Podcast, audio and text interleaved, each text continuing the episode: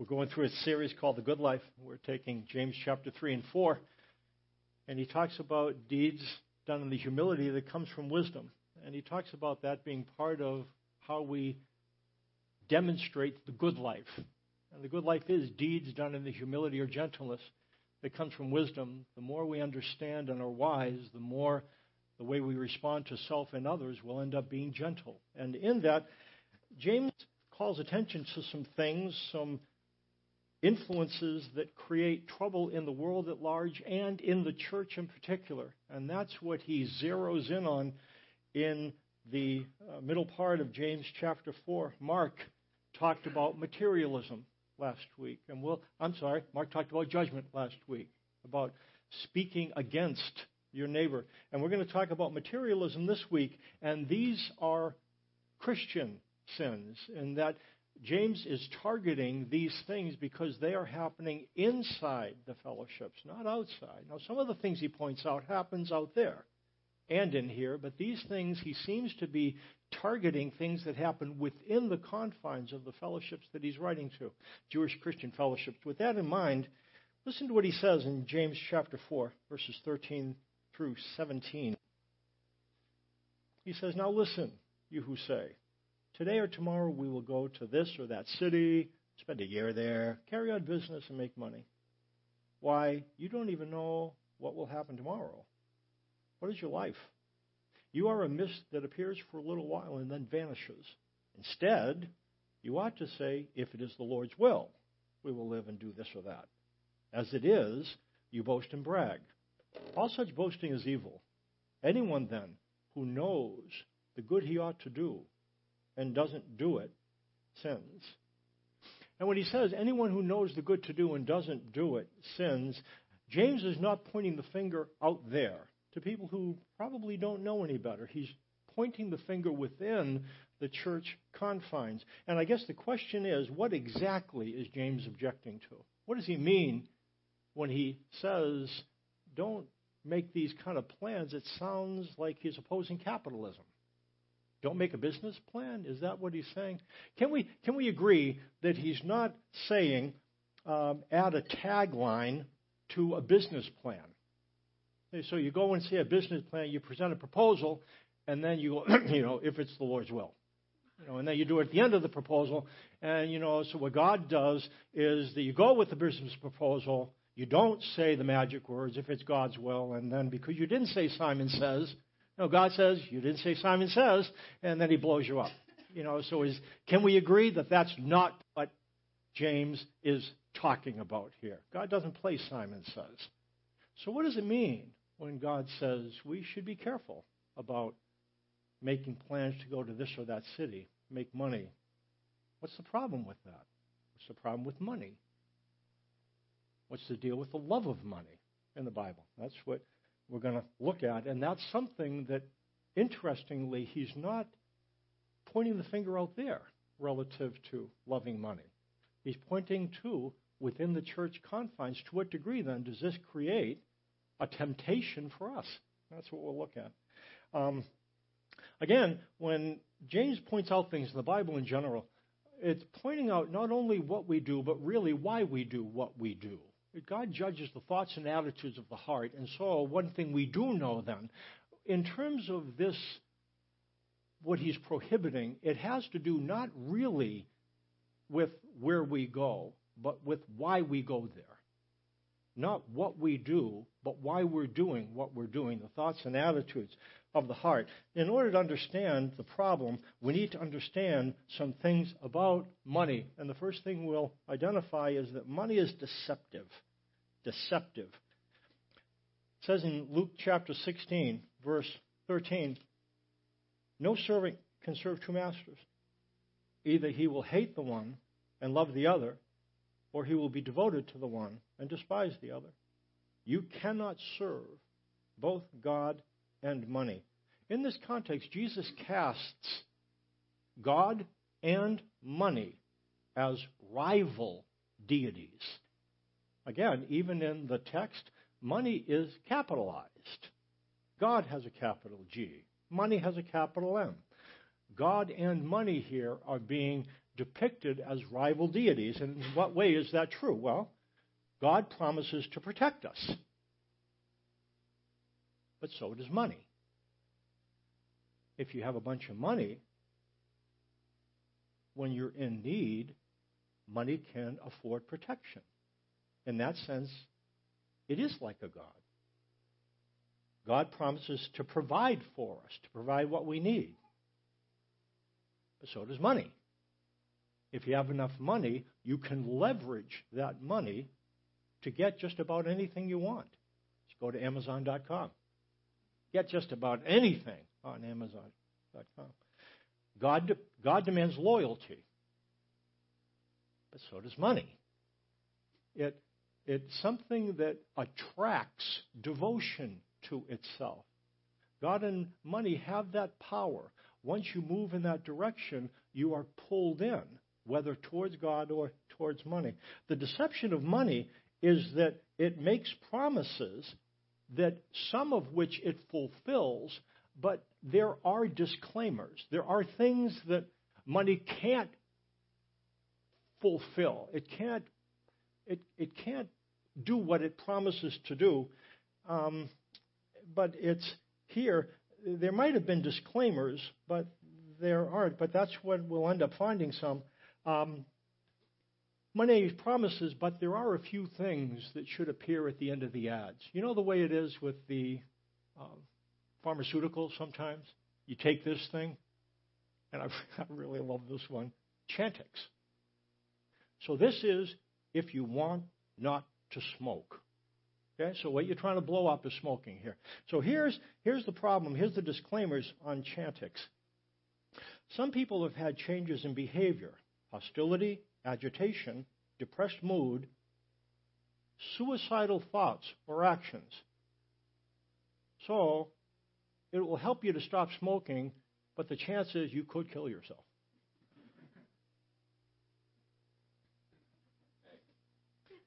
I'm, oh, okay, I'm, I'm sorry. We have a PharmD. I'm not blowing up. Okay, if, if you, your family or caregiver notice agitation, hostility, depression, or changes in behavior, thinking, or mood that are not typical for you, or you develop suicidal thoughts or actions, anxiety, panic, aggression, anger, mania, abnormal sensations, hallucinations, paranoia, or confusing, confusion, Stop taking Chantix. And take out a pack of cigarettes and smoke them. Some people can have serious skin reactions while taking Chantix, some of which can be life threatening. These can include rash, swelling, redness, and peeling of the skin, swelling of the face, mouth, and throat that can cause trouble breathing. If you have these symptoms or have a rash with peeling skin or blisters in your mouth, stop taking Chantix and get medical attention right away. Before, it keeps going on. Before taking Chantix, tell your doctor if you have a history of heart or blood vessel problems. If you have new or worse heart or blood vessel symptoms during treatment, tell your doctor. And for God's sake, take out a pack of cigarettes and smoke them.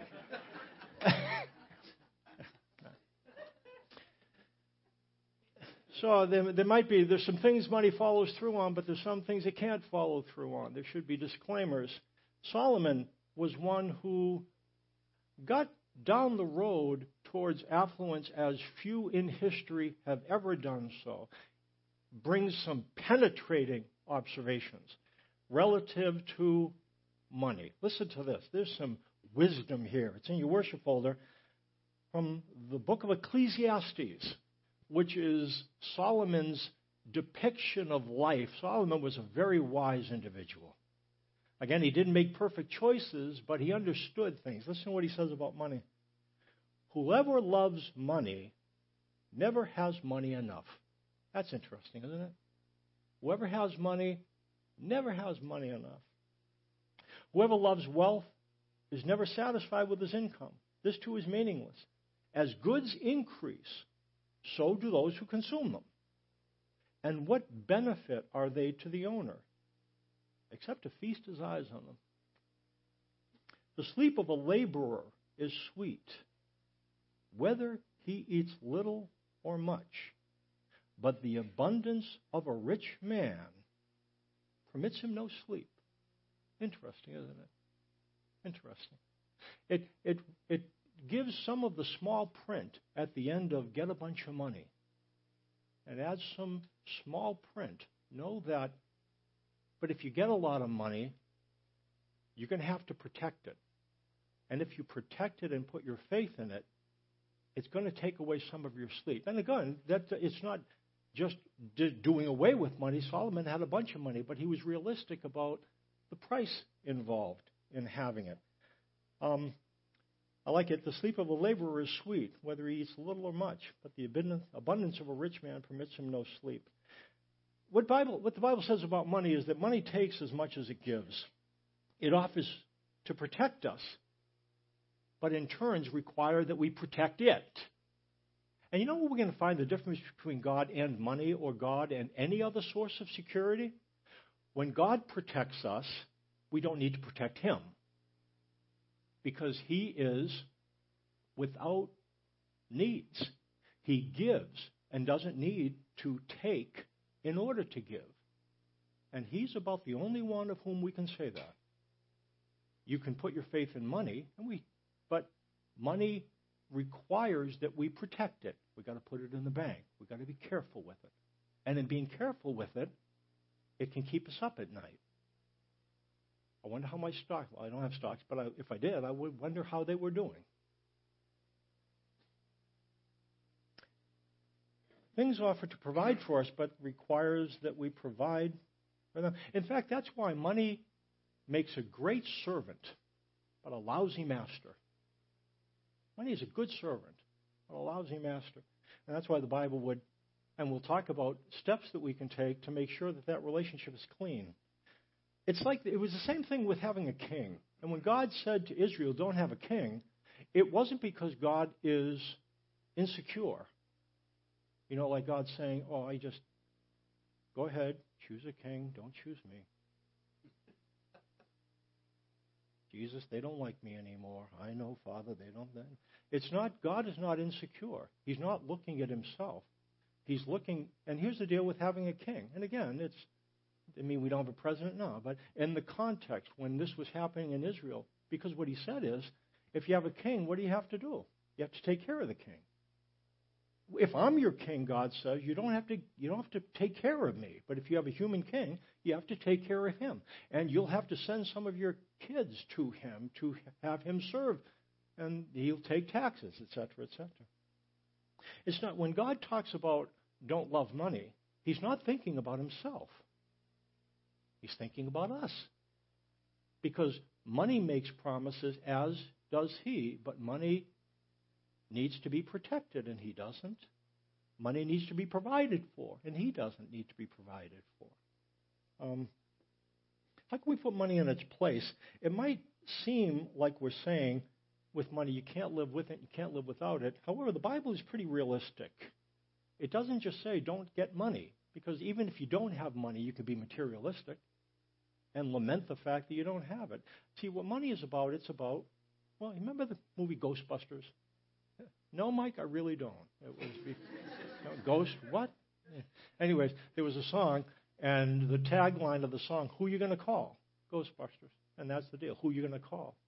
And when it talks about money and devotion, that really is the issue that it's, that's what it's getting at. Who are you going to call?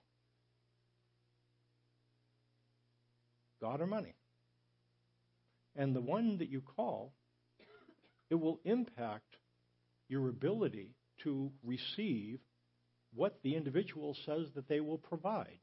And that's what um, the Bible points out. So, how can we put money in its place? Look what it says in Hebrews 13. Keep your lives free from the love of money and be content with what you have. I want you to notice this. What's the difference? What is the connection between this statement and what follows? Listen to what it says. Keep your lives free from the love of money and be content with what you have because money is filthy lucre and you don't want any of it. It's not what it says. It says, because God has said, Never will I leave you, never will I forsake you. Do you know why? God, you know why it's saying that? Do you know why it's saying that? Because what is money saying? I will never leave you, and I will never forsake you. That's what money is saying.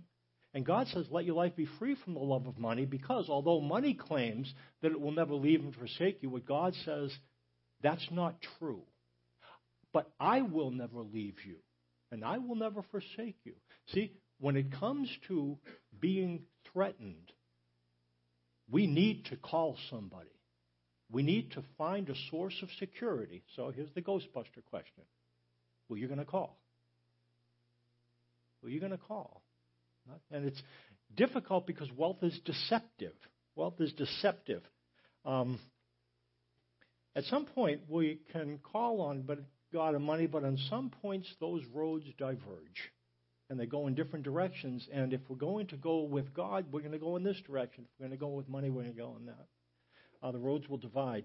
It's tricky, though, when you look at the Bible, because the Bible, relative to a theology of money, it's kind of tricky. It's um, in the Old Testament, wealth is an indicator, one of the indicators of divine blessing. God says, if you serve me, I'll give you land, seed, and blessing. And what happened to Job? He went through a difficult thing, but when God turned his face back toward him, Job became wealthy again. Abraham was wealthy. It was an indicator of blessing. How about the New Testament? In the New Testament, is wealth an indicator of blessing? Yes, no. New Testament, wealth an indicator of blessing? How about Jesus? He died with a tunic. Paul? You know what? If you put, that's why those Christian programs that will, I think, deceitfully say, give God a thousand and he'll give you two, three, four times as much. Where do those passages get drawn from? The Old Testament. You can't make a case for prosperity as the in and out. Does God meet our needs? Yeah, but you can't say that God will always give. No, He won't, because New Testament doesn't indicate. In fact, you know what the difference between the Old and the New Testament is? In the Old Testament, earthly blessings eclipse heavenly ones. Eclipse eternal ones, excuse me. That's the way it should be said. Earthly blessings eclipse eternal blessings earthly blessings eclipse forever blessings. What happens in the New Testament? Eternal blessings eclipse temporal ones. So now, on this side of the cross, we no longer have serve money, serve God, and to give you a bunch of money. We have commit your life to God, and a hundred years from now, you will be in really good fiscal shape. You won't take it with you, but you'll be glad for where you are. Jesus asked a question What does it profit a man, really? Let's talk about investments. Let's talk about investments. What does it profit a man if he gains the whole world and loses his own soul? What does it profit a person if he takes care of and thinks very shrewdly about the 50 years, 60, 70 years of this life, and again, do that. But neglect the eternal balance. Is that a wise investment strategy? Absolutely not, is it? Take care of this side. Take care of that side as well. And Jesus indicates that a lot of times, well, what did he say? We seek first his kingdom, and we'll see that at the end, and he'll provide for us what we need on this side. Um, this is what James is targeting. Um, it has to do with who they were calling. There's an article in here. I'm going to read that. It's from Base for Grace. Just, I'm going to read it. Follow along with me. We can't live without money, but it's not okay to love it. How can we tell if we love money? God says, Keep your lives free from the love of money. Be content with what you have because God has said, Never will I leave you, never will I forsake you. The decision to follow Christ cost the first Christians dearly. Converting from Judaism to Christianity amounted to committing financial suicide. In the honeymoon stage of their newfound faith, these believers had joyfully accepted the confiscation of their property because they knew they had better and lasting possessions. As time wore on, many Jewish Christians came to a crossroads. They found it increasingly difficult to offset the reality of earthly hardships with thoughts of heavenly bliss. Financial hardships made it increasingly difficult to hang on for heaven. Some of their friends were choosing to abandon Christianity in order to return to the financial security that Judaism afforded. Two roads stretched out before them. The In Money We Trust road led them to find shelter in wealth from the uncertainties of life. The In God We Trust road encouraged them to find refuge in God rather than in money. Keep your lives free from the love of money and be content with what you have is an encouragement to trust in God and a warning against relying on wealth for provision and protection. Greed wasn't much of an issue for first century Jewish Christians. They didn't have enough money to prime the pump of greed. Greed wasn't their problem, hopelessness was. Because they lacked material resources, they felt exposed and vulnerable, unprotected from the uncertainties of life. King Solomon was the king of Israel when the nation was at the zenith of its security and strength. He revealed that the pursuit of wealth is connected with the search for security. The wealth of the rich is their fortified city. They imagine it an unscalable wall. That's a good image, isn't it? The wealth of the rich is their fortified city. They imagine it an unscalable wall. I'm hiding behind money, and it's going to protect me and provide for me but there are disclaimers. Solomon observed that wealth gives a sense of safety and security, like living in a fortified city or behind an unscalable wall. Money promises to protect and provide for those who seek shelter in it. In this respect, money makes God-like claims. God promises, Never will I leave you, never will I forsake you. He assures us that He will neither let us go nor leave us behind. Money also promises never to leave or forsake those who trust in it. The difference between God and money is that God keeps his promises. Solomon exposed the deceitful character of riches. Cast but a glance at riches, and they're gone. But they will surely sprout wings and fly off to the sky like an eagle. We are constantly bombarded with messages linking wealth and security. We are encouraged to feel safe with money. This is a mistake. People who want to get rich fall into temptation and a trap and into many foolish and harmful desires that plunge men into ruin and destruction. For the love of money is a root of all kinds of evil.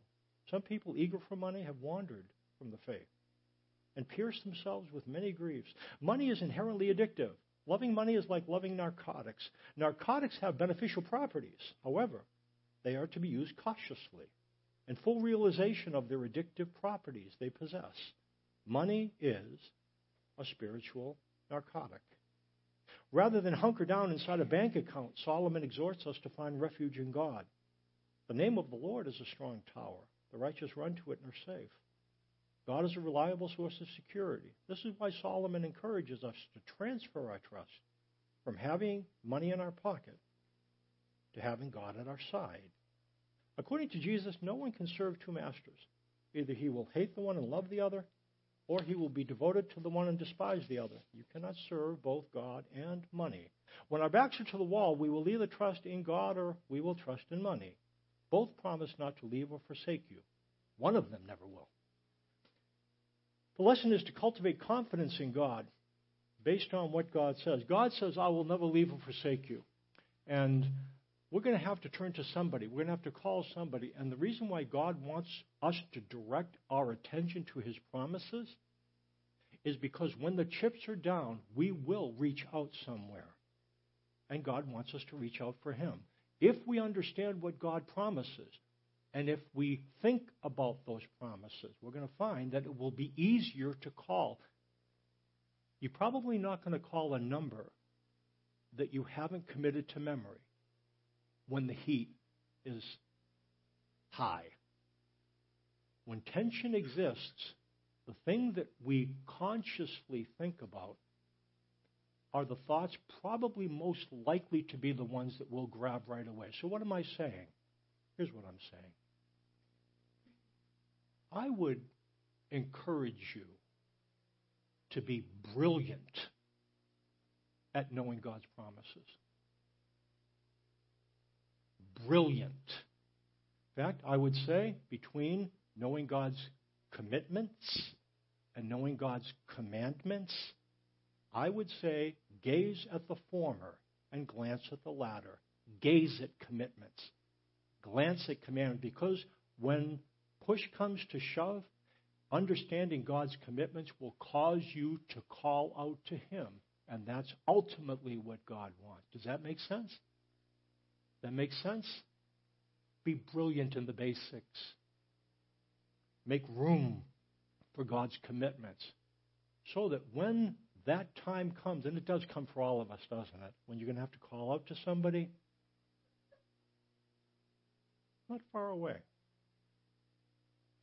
Um, money is deceptive.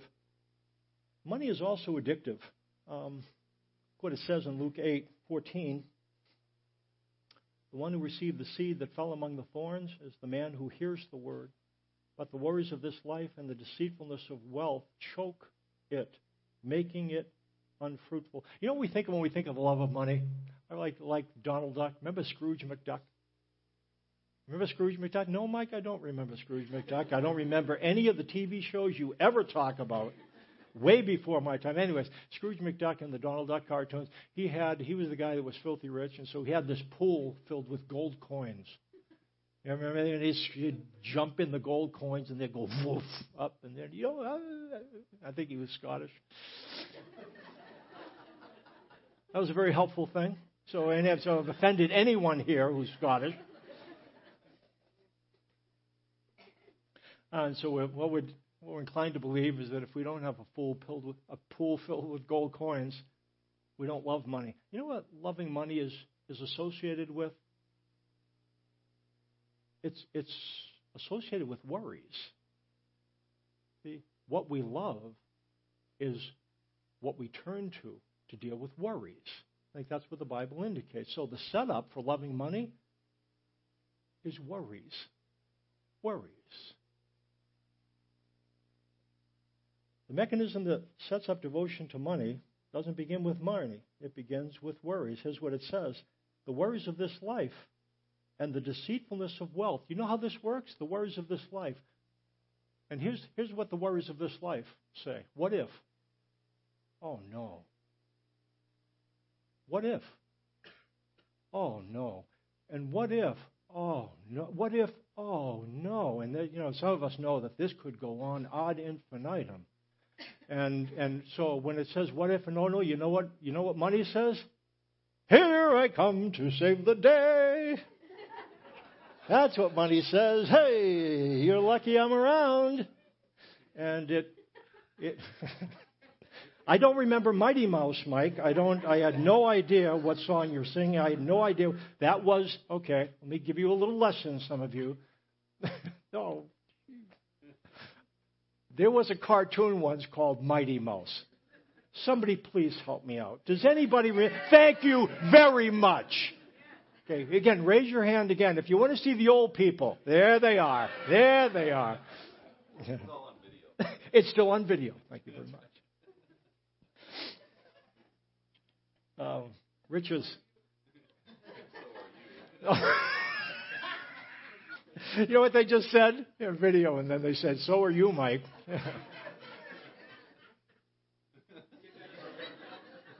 John and Abby, they do a really good job back there. Thanks, guys. I just complimented you, so you want to make sure to strike that from the record. So anything incriminating. Okay. Rich's choked by when worries hit our minds, and they will. Money rushes onto the scene, and it naturally is the place that we turn. And God would have us turn to Him. Money's like a narcotic. When you have pain, narcotics, pain relief, critical. It doesn't heal the condition necessarily, but it allows us to live with it while the healing happens. And um, the danger is in using narcotics. Again, when dealing with pain, they have their place. The problem is it's possible to nurture a relationship with narcotics that's divorced from pain, that's more associated with ah, I'm not tense anymore. I have tension. And narcotics can be a mood altering way to leave tension. Life creates tension, by the way. And narcotics are a way to be addicted to pain relief, addicted to the lack of tension. I think money is like that as well. Is money necessary? Yeah. Is it important? We have to have it. The only problem is, like narcotics, money is a spiritual narcotic. It is to be used carefully, understanding that it is inherently addictive and seductive. Uh, Dave Ramsey has some really good things relative to dealing with debt. But reading his book, the one thing I disagreed with, he says money is neutral. It all depends what you do with it. I disagree. Money is not neutral. Is it? It is inherently seductive. It draws away adherents after itself. In that way, it is not neutral. And we have to deal with it carefully. You say, how do we deal with that? It really is about, well, the question I've been asking who are you going to call? Developing a mindset where God's promises and understanding them cause your mind to be more oriented toward God. Thank you that you promise X. Because we will call on someone, and God wants to be the one we call on. Um, I think we're naive about the addictive nature of money. We can be so. Um, there was, I remember, there was a, um, a financial enterprise that indicated, well, store away up a lot of money during the first 65 years of life. You know, so when you turn 65 and retire, you can give it away. Which sounds nice. But you know what the problem is? If you live to protect money, again, get a retirement. This is not black and white. But if your whole orientation is amassing money in order to have it when you turn 65, probably when you turn 65, it's going to be hard to give it away. There's a guy who had a business, did pretty well in business. And when I talked to him about 10 years ago, he was a millionaire. Talked to this other guy who was a millionaire. Guys were businessmen, worked hard. And this individual was calling this other friend of his, telling me about a conversation. And he had just retired fairly recently, this other gentleman. And this friend of mine ended up you know, talking to me, um, and he's on the phone talking to my friend, Said, um, you know, hedged around him. Hey, how you doing? And and and it was he could tell he was having a hard time getting to what he wanted to talk about.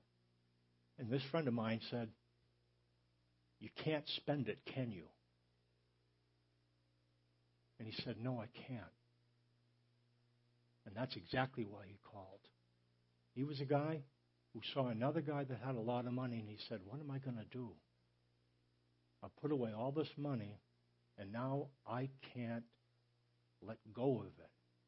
And that's it's a testimony to the seduction of money. Money is inherently seductive. Know, so, like narcotics, it, we have to use them. They're, they have their place, but to be used carefully, cautiously. Um, we talk about God blessing the United States with affluence. God's blessing the United States with affluence, which is true. You know, it's a little bit like saying, though, God bless Keystone Drug Treatment Center with a shipment of booze. God bless Keystone with a shipment of oxy, shipment of drugs. When you look at it, Money is a spiritual narcotic. And in blessing this nation, it is both a blessing and a, isn't it? And again, we're just finding some balance here, aren't we? And that's what the Bible would have us to do. Uh, what it says, a couple passages, and then we'll be done. 1 Timothy 6. People who want to get rich fall into temptation and a trap and into many foolish and harmful desires that plunge men into ruin and destruction. For the love of money is a root of all kinds of evil. Some people eager for money have wandered from the faith and pierced themselves with many griefs. The image of addiction is not marks in the arm necessarily. That can be one. But marks in the wallet. I need a fix. I need another fix. Because this has got to be really fat, or I am unprotected and panicking. And again, all of it, can we all relate to this? Those of us who are moving towards retirement who remember Mickey Mouse, Mighty Mouse, and all the mouses. It's one thing about the lure of money. It never really goes away, does it? It just applies to different things. I'm more I'm concerned now about some facets of having or not having money that are different from the ones I used to have. They change. But the pull of money never stops. Never stops.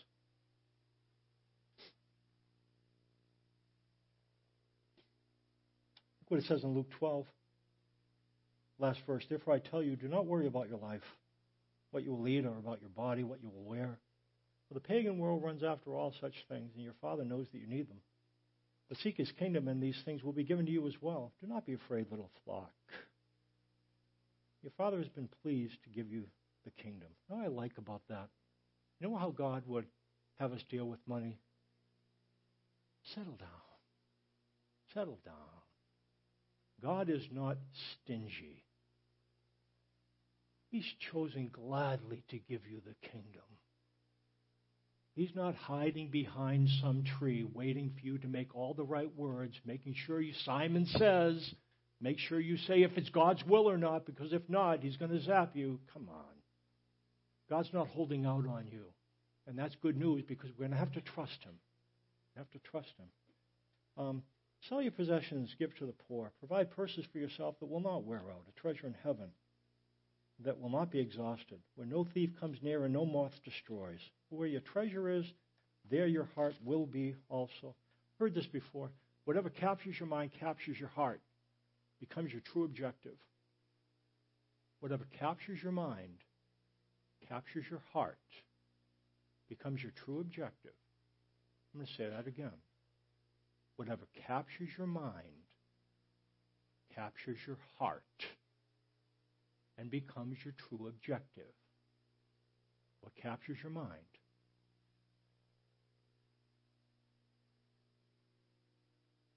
Or, and so you're saying, well, shouldn't I wait? No. Just make sure that your mind stays appropriately aware not only of the commitments that money makes, but the commitments that God makes, because He comes through with this, and He will, and this is what He says He will never leave and forsake you. I want you to think now about some things that threaten you. Some of you are moving towards retirement. Some of you are moving into illness, and you're worried. You've done the math, and you don't know what's going to be there. And you feel the tension. What are you going to do? What are you going to do if it runs out? What are you going to do about your kids? Really? You going to be able to provide for your kids?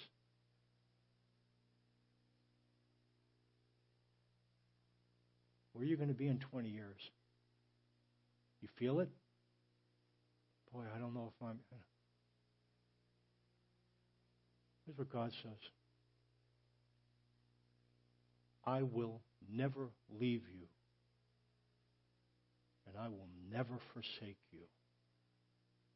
What he says to you I will never leave you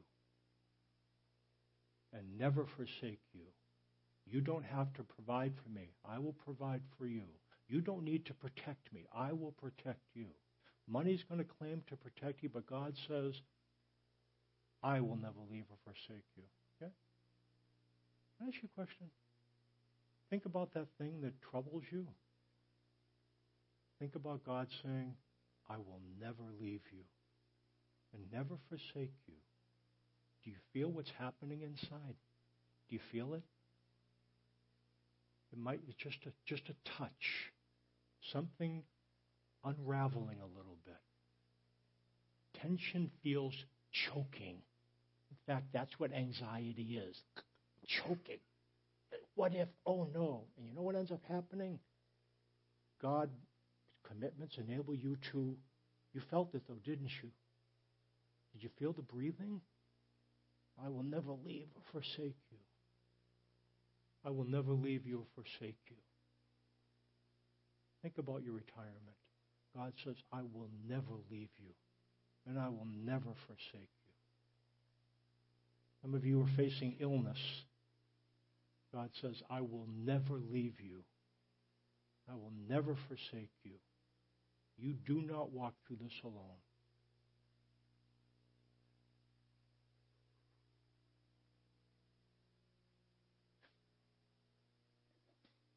We're going to have a closing song.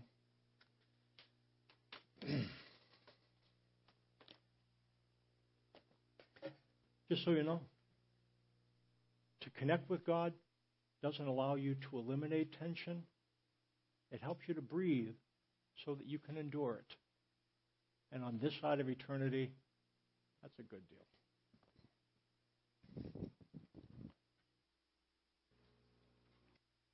Hmm.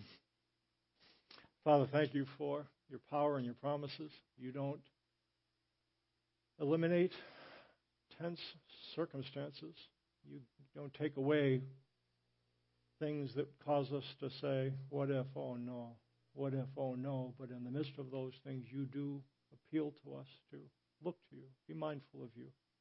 You tell us that you'll never leave and forsake us. You would have us call on you. And it's not a black and white thing, it's not an absolute thing. You are patient with us, cultivating responsiveness to you. You're patient, you're gentle. You don't need for it to happen now. You work with us. In fact, you put us in places where we have needs. That's where we are now, many of us wondering how we'll be provided for, how I'll be protected.